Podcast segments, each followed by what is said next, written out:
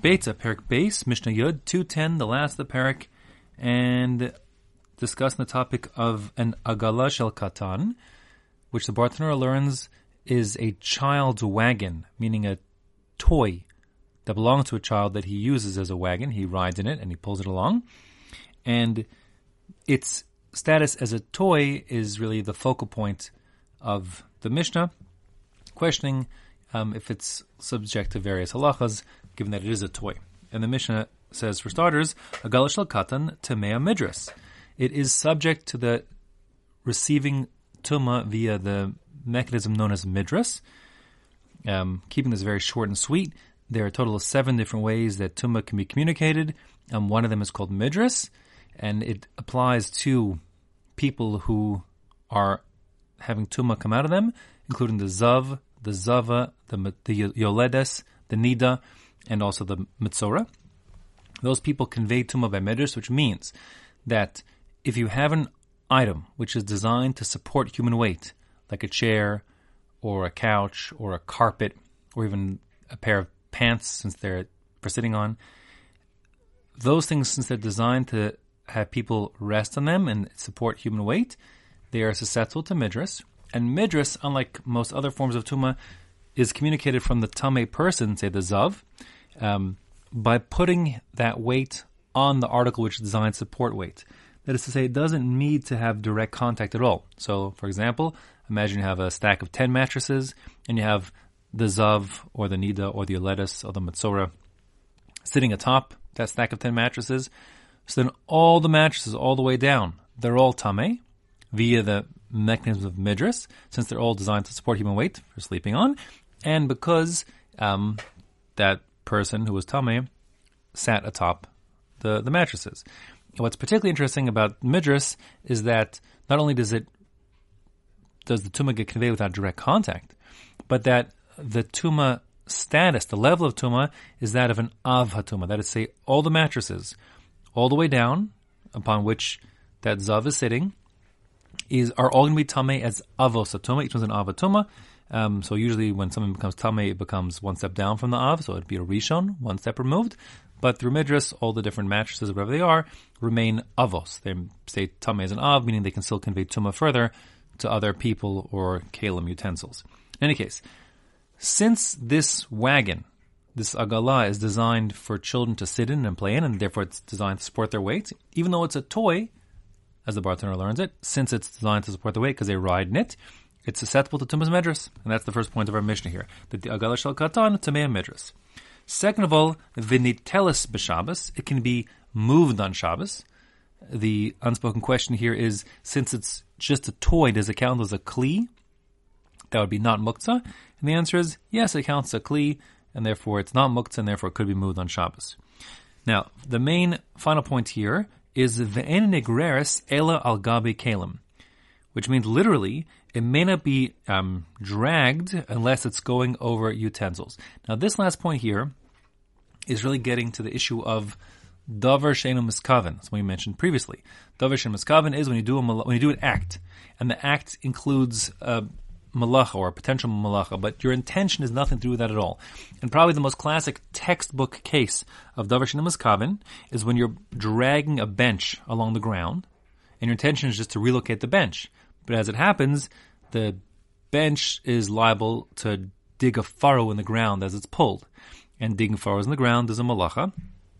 And the question is, therefore, may you drag the branch if the furrow is going to be created, given that you're not intending to create a furrow at all? Now, the answer to that question largely is a machlokus between Rabbi Yehuda and Rabbi Shimon. Rabbi Yehuda, the strict opinion, says Davar She'eino Miskaven is aser, and therefore it doesn't matter if you don't intend to dig a ditch, plow the field, since you're dragging a bench and that's what's happening, so then it's forbidden to drag the bench in the first place. You have to pick it up, you can't drag it along the ground. Rabbi Shimon says no, Davar She'eino Miskaven is mutter.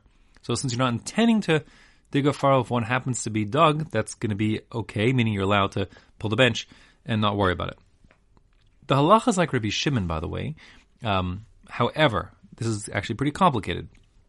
And the short of it is, I don't want to go further than the short of it, is that while Davar She'eino Miskaven is going to be mutter, maker din, where it's a psik reisha, when it's inevitable that uh, malacha will occur, Rabbi Shimon agrees that it can't be done. There's more to be said on this, but it's not enough right now.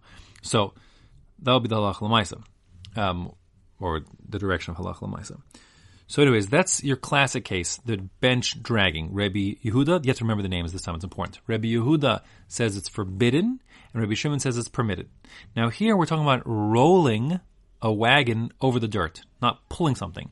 And as the wheel goes over the dirt, it doesn't really like have the same action as like a plowshare. It doesn't, you know, dig into the ground, pushing the sand or soil to either side of that plowshare. Rather, it rolls over the dirt. It may make like a trail as it goes because it presses down on the sand, but it's not pushing things in two directions, digging a furrow in which one could plant.